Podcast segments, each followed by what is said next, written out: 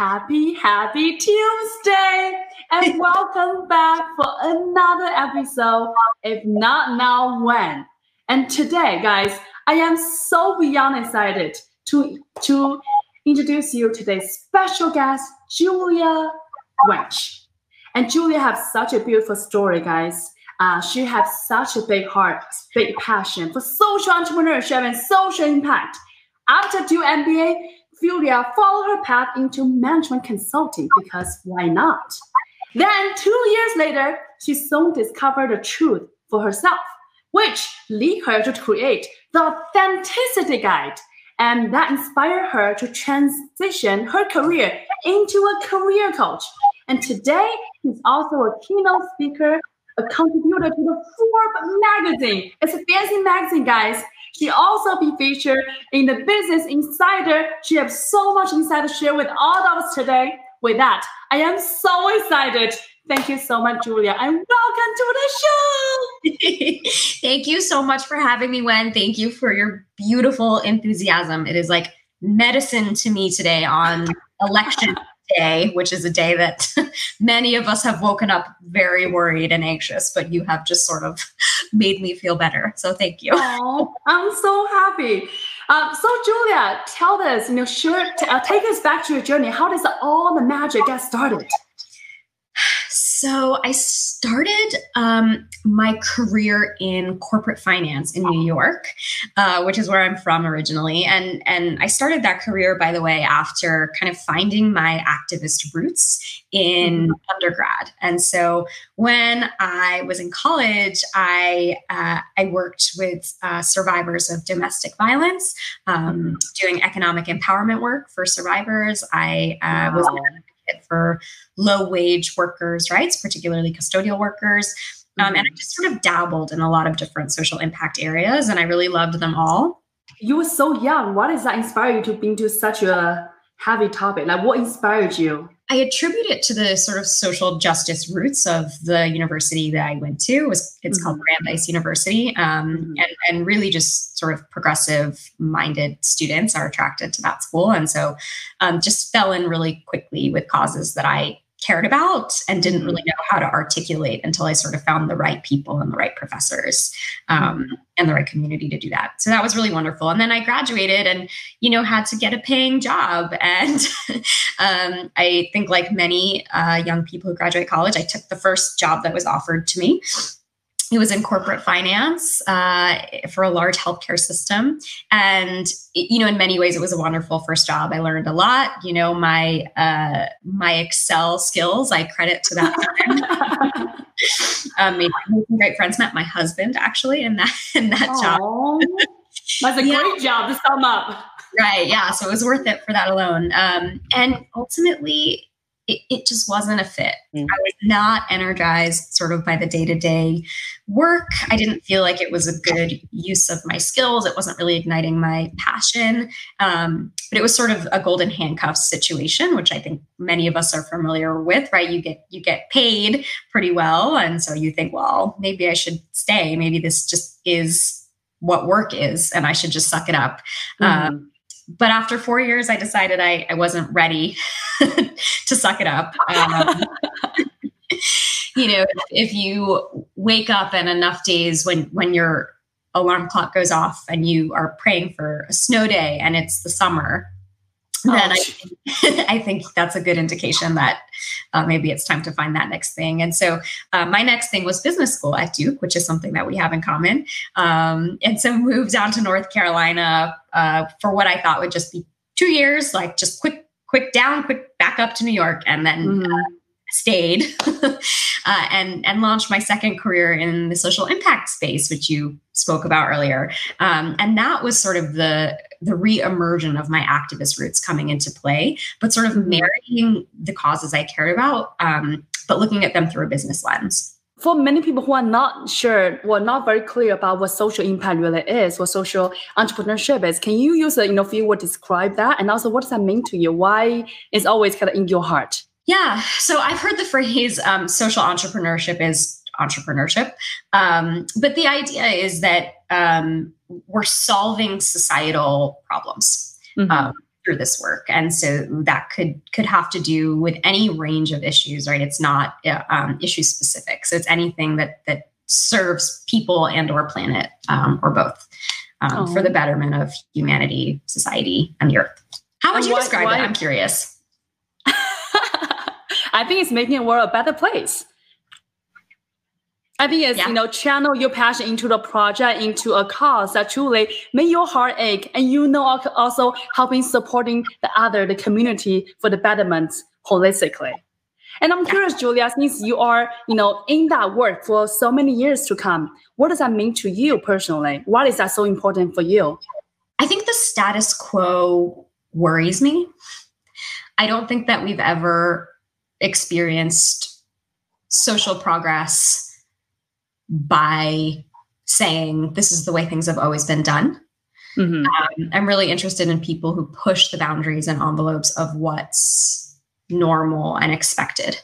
Um, and we have a long way to go in terms of progress in so many categories, and we need people doing this work. Um, Amazing. So now you are at Duke.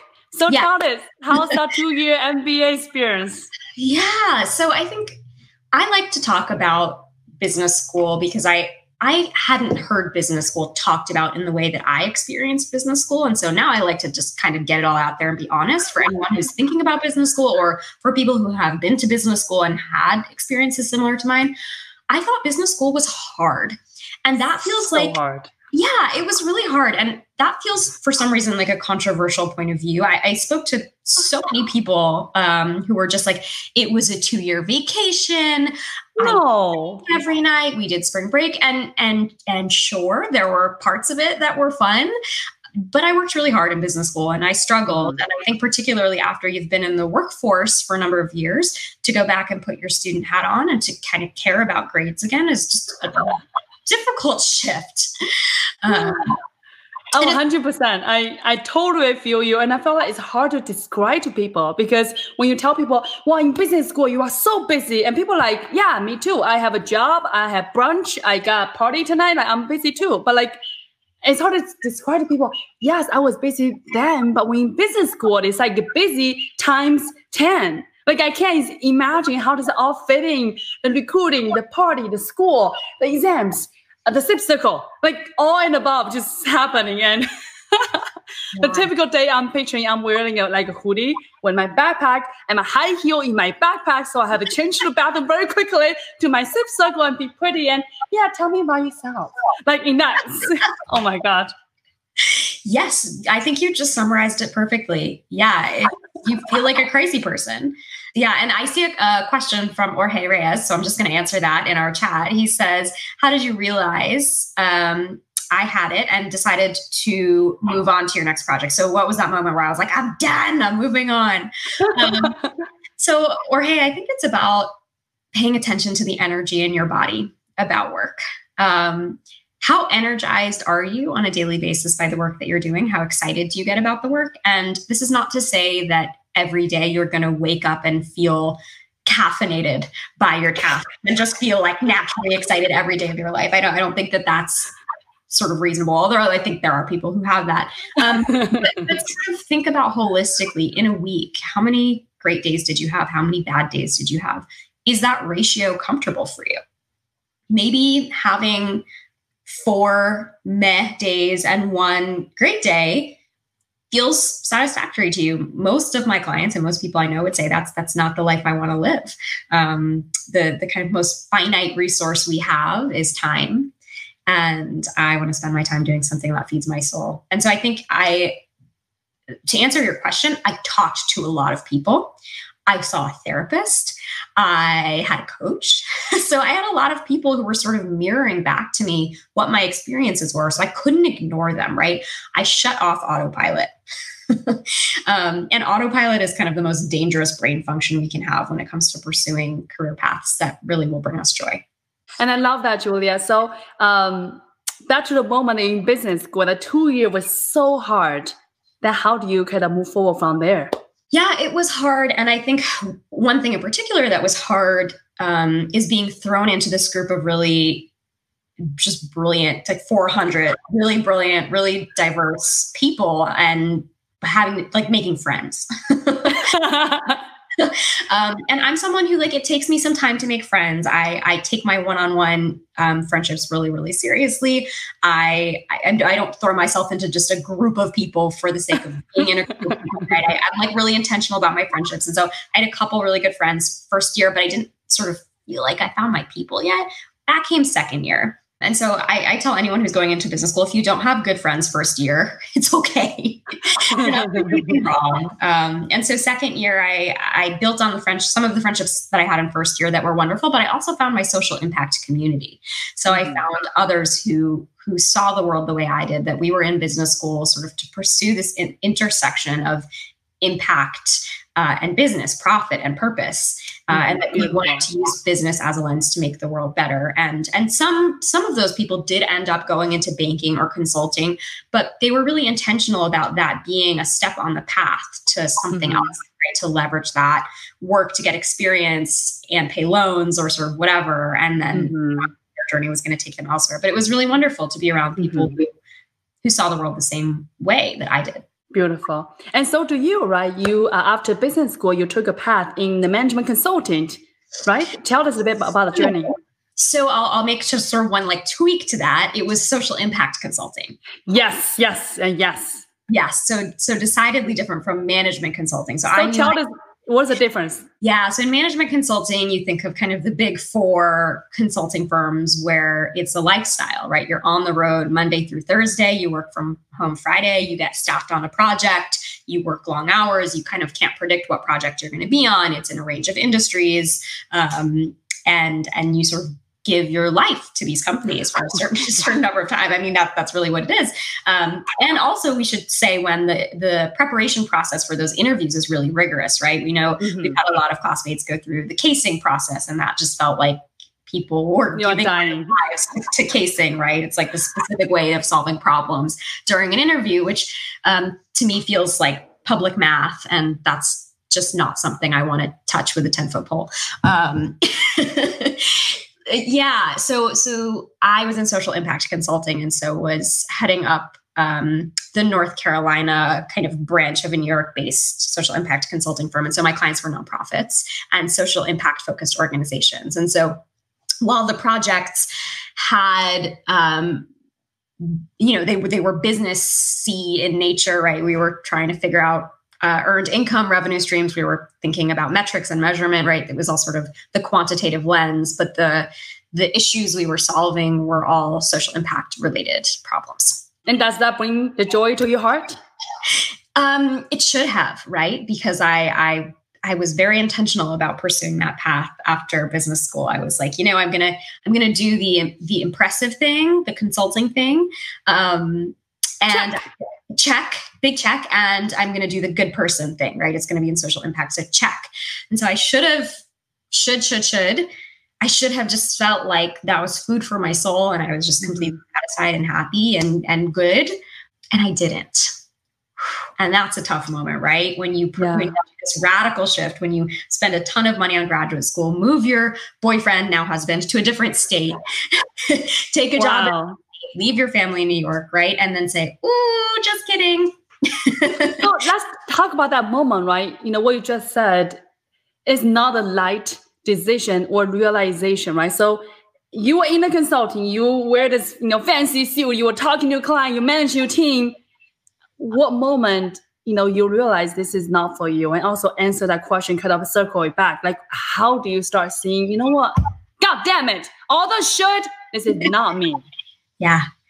So it's hard. And I think um, it was a culmination of moments in time and I can point to one specific day though, um, and not not everyone can. Some right for a lot of us, it's just sort of like the culmination and the snowball effect of of the toll mm. that being in the wrong job can take on us emotionally and physically. But I did have one day at work where uh, I was managing a team of ten consultants, and I had my kind of check in meetings stacked throughout the day. It was a Friday, we were talking about their projects but you know like any good manager i was talking about personal and professional development and goals and kind of all of that stuff.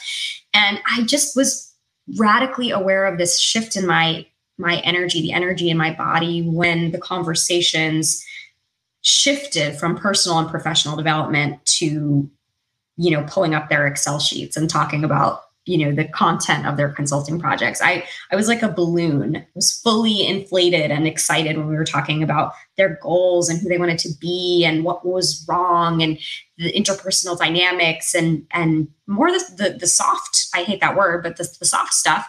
And then if I was a balloon, I, was just sort of deflating when the when the spreadsheets came up and we were like, okay, let's like talk about project management, let's crunch the numbers. It just was, it just wasn't feeding my soul. Um, and I had mm-hmm. meeting after meeting after meeting that day where I had that same sensation in my body. And I came home and reflected on it to my husband. And I said, I think this is reflective of what I've been feeling for a long time, which is that I want to develop these people. I want to coach them, but I don't want to manage them. Mm-hmm. And that's a really critical difference.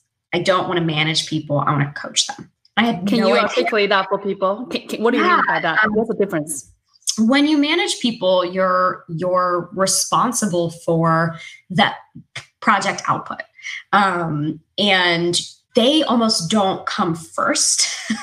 I think for many many good managers they do come first. Um, but it's it's a balance of output and and making sure that the person functions on behalf of the company and also you know throwing in some learning and development um, if you're good. But i really just wanted to focus on learning and development um, helping them develop skills, articulate goals, um, develop their confidence, uh, articulate kind of their values and what um, what energized them, how to translate that into work, uh, how to make a five year plan, what that looked like. Talking about holistic success, right? Not just your job, but what else is in your life that energizes you. Um, those were the conversations I wanted to be having. Why those conversations just more closer to your heart? Why? Uh, you know, it's it's sort of like why does a why does a mountain climber love mountain climbing? Like why does anyone who why does a, a novelist love to write? Um, this is the thing that that feeds me, that brings me authentic joy. This is the thing that makes my heart do this. Oh. So you just want to connect to people and supporting them in their journey, and that brings you so much energy and inspiration. That's right. And I think people who seek coaching are a self selective group of people who want change and who want to be better and who want to be happier. And I'm inspired by people who want to be mm-hmm. better, get better, do better, feel more aligned, feel more in sync. I'm inspired by people who have that pursuit. Beautiful. Um, okay, so take us back to that Friday. You had that inspiration. It was like, God damn, this is what I actually wanted to do. But I'm in this fancy job. I get paid so well. And I manage 10 people. And now what, right? I mean, that is a hard truth to take and then actually have a courage to pivot, right? How does that share with that journey? Yeah. So the thing about social impact consulting that is sort of, I feel important to say is that the pay isn't good. And particularly for this company, the pay was not good. So this was not a golden handcuff situation. This was not management consulting level salary. Oh my gosh, I'm going to have to kiss my lifestyle goodbye. I wasn't getting paid that much. so that that part of it was actually not that bad. Um, but relatively still above a lot of people. So relatively still a very comfortable situation. Put it that way, right? So yeah, I would I would say so. Um, and uh, I quit. I quit my job without having a plan B, which cold was feet on Monday. I I quit. Yeah, I quit. It was the next week. Um, was that a tough decision for you to come to it? No. Once I made the decision, I was I was in. I was all in. I was done was was that a scary moment? Like I, I, think that's a big decision or not just a job but now i think you are pivoting your entire identity your, your yeah. career and how you see life looking, looking forward. So it's a big decision. Yeah. you know you mentioned make it sounds like you only take a week right? How, how does that what was that a scary process? How do you able to really push through all those questions the doubt the fear that oftentimes uh, serve self up and still pushing it forward and follow your heart. Yeah, it was terrifying. And I think, particularly in the US, we tie our identities so intimately to our work. Mm-hmm, mm-hmm.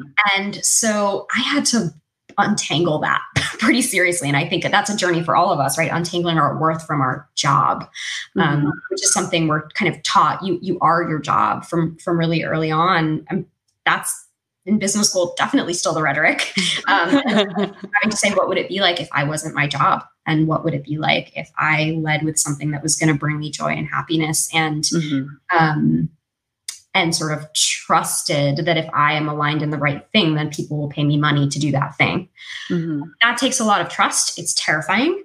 Mm-hmm. And once I made the decision, I felt just complete relief. It didn't mean I wasn't terrified, mm-hmm. but I felt an enormous amount of relief. And that, that was mm-hmm. sort of the beginning of the breaking up with should process for my own life is how beautiful how can i end my relationship with this word through all of these jobs that haven't brought me joy and all of these sort of mm-hmm. professional experiences where I've learned a lot, but authentic joy hasn't really been a part of the puzzle. And I had a very supportive partner. That's something that I, I have to mention because I think privilege is something that um, needs to be discussed when we talk about entrepreneurship, right? Like the idea that you can forego an income mm-hmm. for a year or however long it's going to take you to, to generate revenue. The idea that I was well resourced enough to know how to start a business, right? Um, all of all of those factors are in play. And so, yes, I had a supportive husband who had an income who wanted me to be happy, and so that, that mm. played a huge role too. So the week later, you quit your job. Now what? You have nothing. You don't really started anything yet. How do you take from that moment to now? Yes. So i did some part-time consulting um, actually at duke for case the center for advancement of social entrepreneurship which are my people. I love them so much. They were so good to me. And so it was important for me to have a part-time consulting gig to make some money while i was kind of ideating and thinking. I, I wasn't comfortable just like fully quitting. Mm-hmm. um, part-time consulting gigs are really helpful when you're in a transition. So that's just a word of advice um, it helps because uh, when you have the whole week ahead of you to um, think about how much you don't know and how uncertain your life is, that can be really emotionally difficult. And so having a part time gig was really helpful. Mm-hmm. Um, but I basically took a month and just wrote, I journaled, I talked to people, I thought, I researched. Um, I played with the word coach, right? I think that word was weird to me because I, I come from a family that um, values degrees. And like my my dad's a, a, physician and my mom's a psychotherapist and both of those come with advanced degrees. We're qualified to be doing work in a in a one-on-one capacity. Mm-hmm. coaching is a really unregulated industry as we know. Mm-hmm. um, and so you know what did that mean that i was going into that? Was i qualified? And um, so grappling with a lot of these questions and then ultimately just decided to pull the trigger. Wait, so before that whole month, are you going in that month knowing you want to become a coach, or is through that journaling process, self reflection, and that that coach, that word just stood out for you? Like, which path were you taking? Also, advice for folks who are maybe in the same process of finding what is his or her thing. How what what kind of process you recommend? So I had no idea that this was going to be coaching. To be honest, I had no I, I had mm. I mean, I was like, is it freelance consulting? Is it like, is it dog walking? Like, what is it? Which, by the way, I did dog walk in in graduate school, and it was great. Um, another job I've had. Yeah, but I think I, I, wrote a lot, and I just read what I wrote, and I talked about it a lot. Um, the way I was describing the type of work I wanted to do, it was impossible to get away from the fact that it was coaching. Um, mm-hmm. And so, and I toyed with using other words, right? Um, guide. I think that's part of why that that word's in my business. Um, teacher, um, but it all just it just came back to coaching. And you know, I, I tested the hypothesis. I took on clients um, for free uh, and just played around with what my sort of value proposition was, what I was offering, the tools and services, and and the type of coach that I was until it sort of formed itself, and then people started paying me and a lot happened, at, eh, but um, now now I run a successful coaching practice. So basically, it's that one month you figured out that thing, and the magic just happened. So yeah. walk through the entrepreneur journey. Like, is it just as easy as that sounds?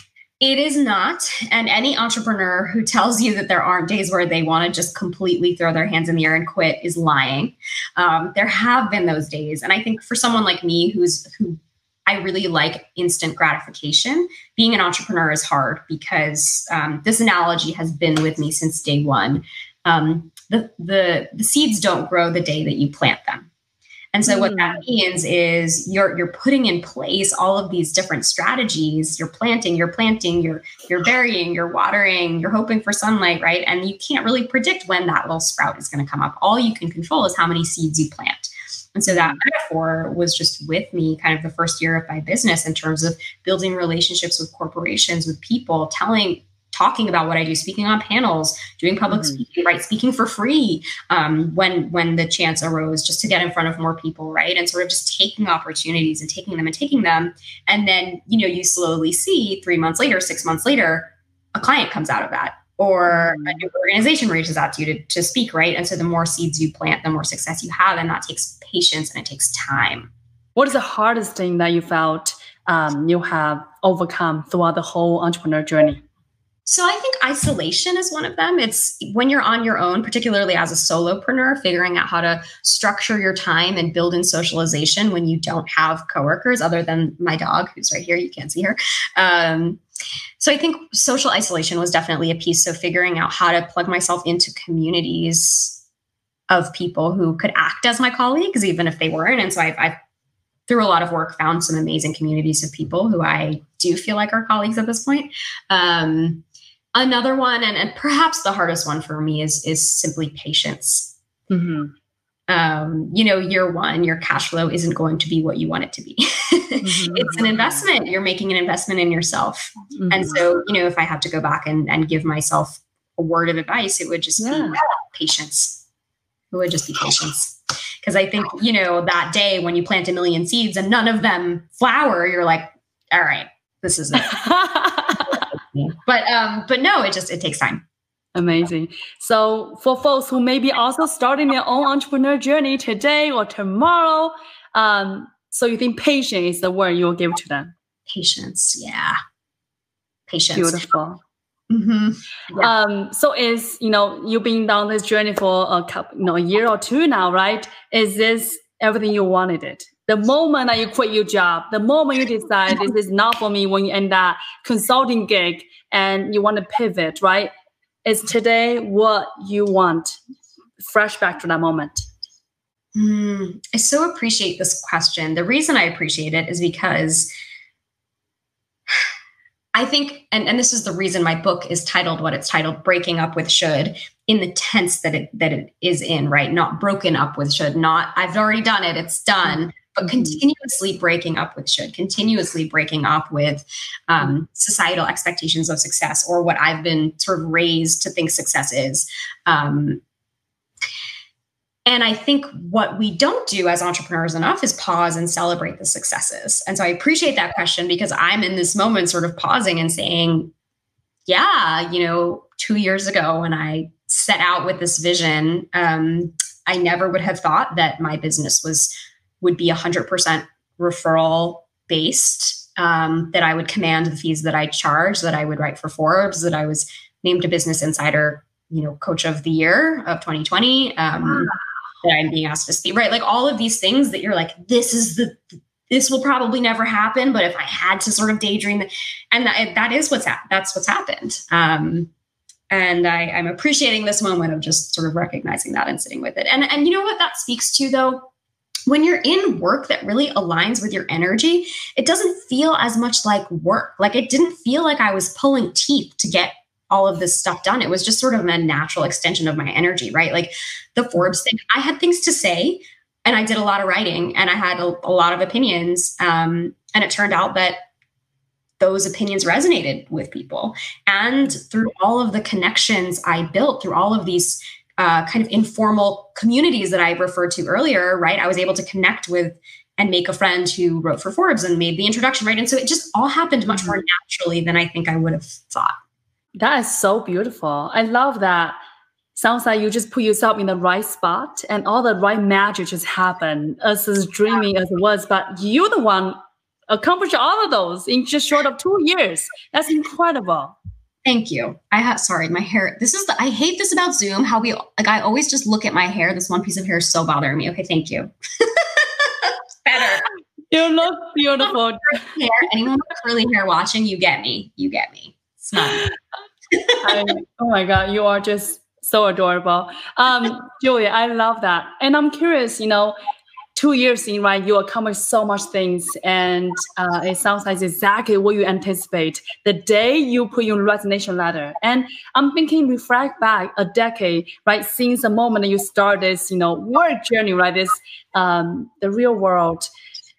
Who, how, who do you have become? Because at the end of the day, it's not about the things that we have. It's not about the house we bought. It's not our dog that we have. It's about really at the end of the day who you have become. And I'm curious about who have you transformed through this whole uh, experience, right? Whether it's uh, in finance, investing, consulting, MBAs, and now in the coach this capacity. Who have you become? I aspire to be curious and kind. I think those two words are really powerful. I think the pursuit of curiosity serves us so well in our in our lifetimes. It's both getting curious with ourselves and getting curious with others. Genuine curiosity. Um, I think curiosity can help build bridges between people, um, and I think kindness again, both to ourselves and to others. Isn't that so hard? Be kind to ourselves because at the end of the day, as a high achiever yourself, you probably know we are hardest to ourselves than anything else. So I think having that patience, having that kindness to yourself, and truly listen to your own heart, accepting who we are, breaking that should when those moments come about, and follow your heart, taking all the courage, and truly live life with passion. That is not an easy journey at all. It's really not. It's really not. And I do believe, like you said, when that it that it starts with how we talk to ourselves and mm. and the compassion that we're exercising towards ourselves. You know, what does that voice sound like? That voice that you talk to yourself with? How can you get in touch with that voice? Do you have any word of advice for folks who maybe today, you know, in the stage of still figured out who he or she is, maybe still figured out is it a should so, anyone who's listening, um, I would love for you to pre order my book, which is called Breaking Up with Should. It's on my website. Um, I can type in the, the link if that's helpful. I'm going to put a link here. Yeah, in the below. No problem. And so, in my book, um, I do talk about how to identify what I call maladaptive shoulds versus good shoulds, right? Not all shoulds are bad. Um, so what's a maladaptive should and what's a good should? And so how, how do I identify those? And so the first step I would just advise people on. Um, again, combating autopilot is when we just go and don't think or reflect. Develop a journaling practice. And that doesn't have to be scary. No one has to see it. It could be a sentence a day, it could be on your phone, it could be written. Make some time to reflect on what your experiences are. Because when you see that, facing you, staring at you, it's really hard to ignore.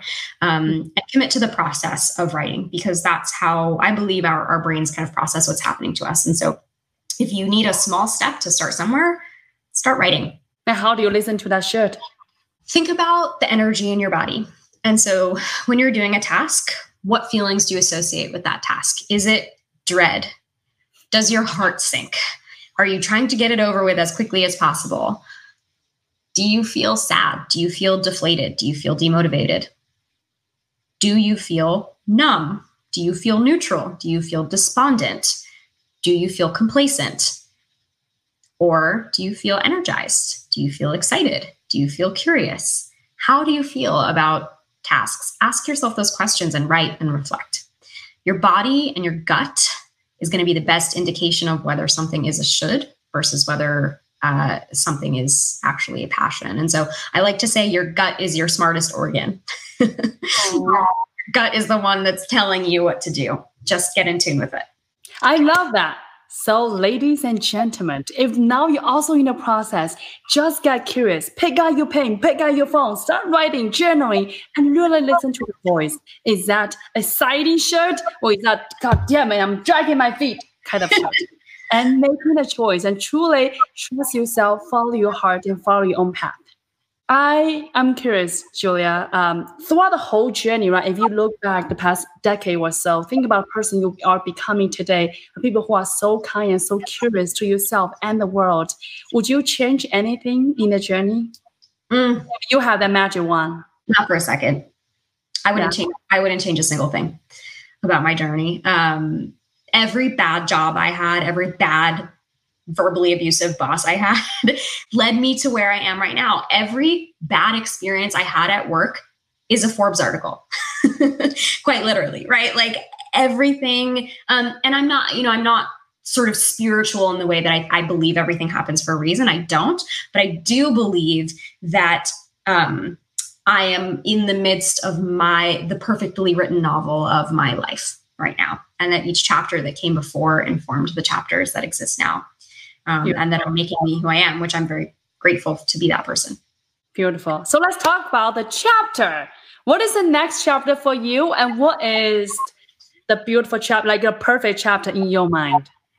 Survive the pandemic, survive the results of this election. Um, you know, I, I think this isn't talked about a lot in for entrepreneurs and people who start businesses and in business school. But I, I want I want a family. I want children, um, and I, I want to raise my children. Uh, so I want to be there for them. And so I, I many things that are wonderful about this career is that I can sort of scale up and scale back when I when I wish, um, and spend time with my family and my friends. Uh, that's that's sort of my next chapter, I think, is just getting my business to a place where it's humming. Um, get really intentional about outsourcing. I think that's something that entrepreneurs probably don't do fast enough because we feel like we have to do everything ourselves, right? So what is a what is a task that it's not essential that you do that you can pay someone else to do? Mm-hmm. Versus what is essential that you do, right? For me, it's coaching and writing. So mm-hmm. I need to do those things, but having someone else do all the other things. So that's kind of the next chapter for me. Um, and then really continuing to focus on holistic well being. You know, I, have got to practice what I preach to my clients, right? So, how am I focusing on physical fitness and nutrition and activities that bring me joy and taking naps when I need to nap and uh, resting and um, time with my loved ones, right? And so that just continues to be a really strong focus for me. Beautiful. I love that Julie have such a holistic approach. And I love you mentioned, right? Oftentimes in MBA, in business school, we don't really talk about the fulfillment holistically, whether it's raising a family, go for a hike, um, go take a yoga, take a nap when you feel like it. Those are all sounds a little bit trivial, but yet so important as big piece of puzzle in the holistic success or whatever you want to call it for your life, right? I yeah. love that you pointed out. And Julia, I do want to um, spend some minutes to talk about. Um, so, for people who are curious about you and how to find you and how to collaborate with you, so can you share with a little bit about your business and what kind of support you are providing and how can folks uh, uh collaborate with you? Yeah, absolutely. So I uh, I'm a coach, and I call myself a career confidence coach. So I don't work as much with folks in career transition. I work with folks who are looking to get more intentional about leadership um, and confidence and defining sort of a direction. Tell us a little bit about the imposter syndrome. And a lot of us who are high achievers all have them. So First of all, what is imposter syndrome? And if you are, you know, anybody who are high achievers having that feeling, having that, how would you advise to overcome that? Yeah, so this is an hour long presentation, but let me condense it into, into 30 seconds here. So, imposter syndrome is a feeling of fraudulence among people who are uh, quite successful. So you are generally pretty smart, pretty high achieving, but yet you have this pervasive feeling like you're faking it and you're going to be found out. That's called imposter syndrome. It was originally studied in the 1970s um, by two scientists who wrote a, a, paper on it, and it was originally studied in women because these uh, these two scientists thought that this was a phenomenon that mostly affected high achieving women. We actually now know that it affects women and, and men equally, um, but that was the original research and data. Um, I want to do one small, one small. Yeah, please, please. In my mind. When I'm in business school, taking the DMON class, do you remember the model? I was like, oh my God, I'm blowing my mind. And I went to the professor's office one day. Um, I forgot what's his name, but he's so handsome. Like you will remember him. He it's just oh my god, like I was just saying the first first row and just look at him, just fall up like oh my god, you're so handsome, so smart, and I have no idea what I'm doing.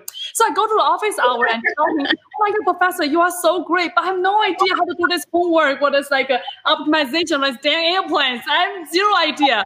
And he was like, "When have you heard of imposter syndrome?" Such a beautiful accent, right? And I was just like looking at all the charm. I was like, I love you, professor. I have zero idea. So he sent me this word like spelled out. So I go home and Google that. That's the first I ever heard of that damn word. And it's so beautiful. And as you explain that, the moment of me sitting in the office hour with my professor who is so charming and so handsome, and that moment just reflect back to my memory. But continue. Um, I love you so much. I just need to say that. And like, also, you are very beautiful and very smart. so it's just funny how we discount ourselves when we feel like we're not worthy of the room that we're in or or the intellect of other people what what we're discounting is a lot of other people are feeling that same way you know what? That's the hardest thing I feel like I personally have to overcome. Like when you walk in, sit with the 400 brilliant do MBA, you're sitting there like, God damn it, they are so smart. It took me an entire one year to realize I am one of them. So do I. Yeah. But thank you for, for acknowledging that. That's just, oh. Yeah, you are one of them. And believe me, I too still struggle with, with those feelings. The first day of financial accounting sticks out in particular. For me, it's a goddamn demon. The eight hours exam, do you remember? If you take that class, I was like, I didn't take demons for that reason. Oh, I think I took I maxed all my ManCom classes. Literal maximum number allowed. Anyhow, so we talk about imposter syndrome, and then you were about to tell us how do you overcome that? If you do find yourself one of those beautiful people, successful, but yet moment to come, realize, damn, am I fake? Am I fraud? Is someone going to report me? How do you advise? Yeah. So the first thing I will say that it's a practice, not a pill. I wish I could give you a little pill through the camera right now to cure your imposter syndrome. I can't. but the first and kind of most studied way to help combat it feels really counterintuitive because we carry these feelings with shame and with secrecy, right? We don't tell anyone that we're feeling this way. So, actually, one of the best ways to combat it is to talk about it, to do exactly what we're doing now, which is to say, Oh, I feel kind of like I'm faking it, kind of feel like I have no idea what I'm doing. How about you? That feels terrifying. That feels like a risk, but that actually helps us feel better because we connect with other people who are feeling the same way. It normalizes it. We realize we're not alone and it decreases the shame and the secrecy that are associated with these feelings of I'm secretly faking it, I'm secretly a fraud, um, and I'm the only one who's a fraud, by the way. right, and so talking about it is just the first biggest piece of advice I would give. Okay, so first talk about it. What is second? I see there's second coming. For the second one, you're going to have to pay me to do a workshop. wow. Okay, but is there any like a a, a insight you can share? Just a short, quick blur. So we talked about this already, but I would say start to get intentional about noticing the voice that you use to talk to yourself. Mm, so be so kind to yourself. It's about insight first, right? So insight means understanding more about yourself. So instead of being on autopilot with how you talk to yourself, start to notice and in a non judgmental way how you're talking to yourself, right? So don't judge how you're talking to yourself, but just simply notice it. So, guys, if you also experience imposter syndrome, really, there are two simple steps. Number one, talk about it. Connect with people, share your experience. So there's no shame anymore. You are not in the club in the secret anymore. That's one. Secondly, be aware. You know, use a kind language to yourself and truly listen to you what you said to yourself and truly make sure you use the right language. You are not a flaw. You are beautiful. You are successful the way you are. So there's no secret. You are perfect. To sum up, you are not the imposter syndrome. I hope I said your workshop correctly.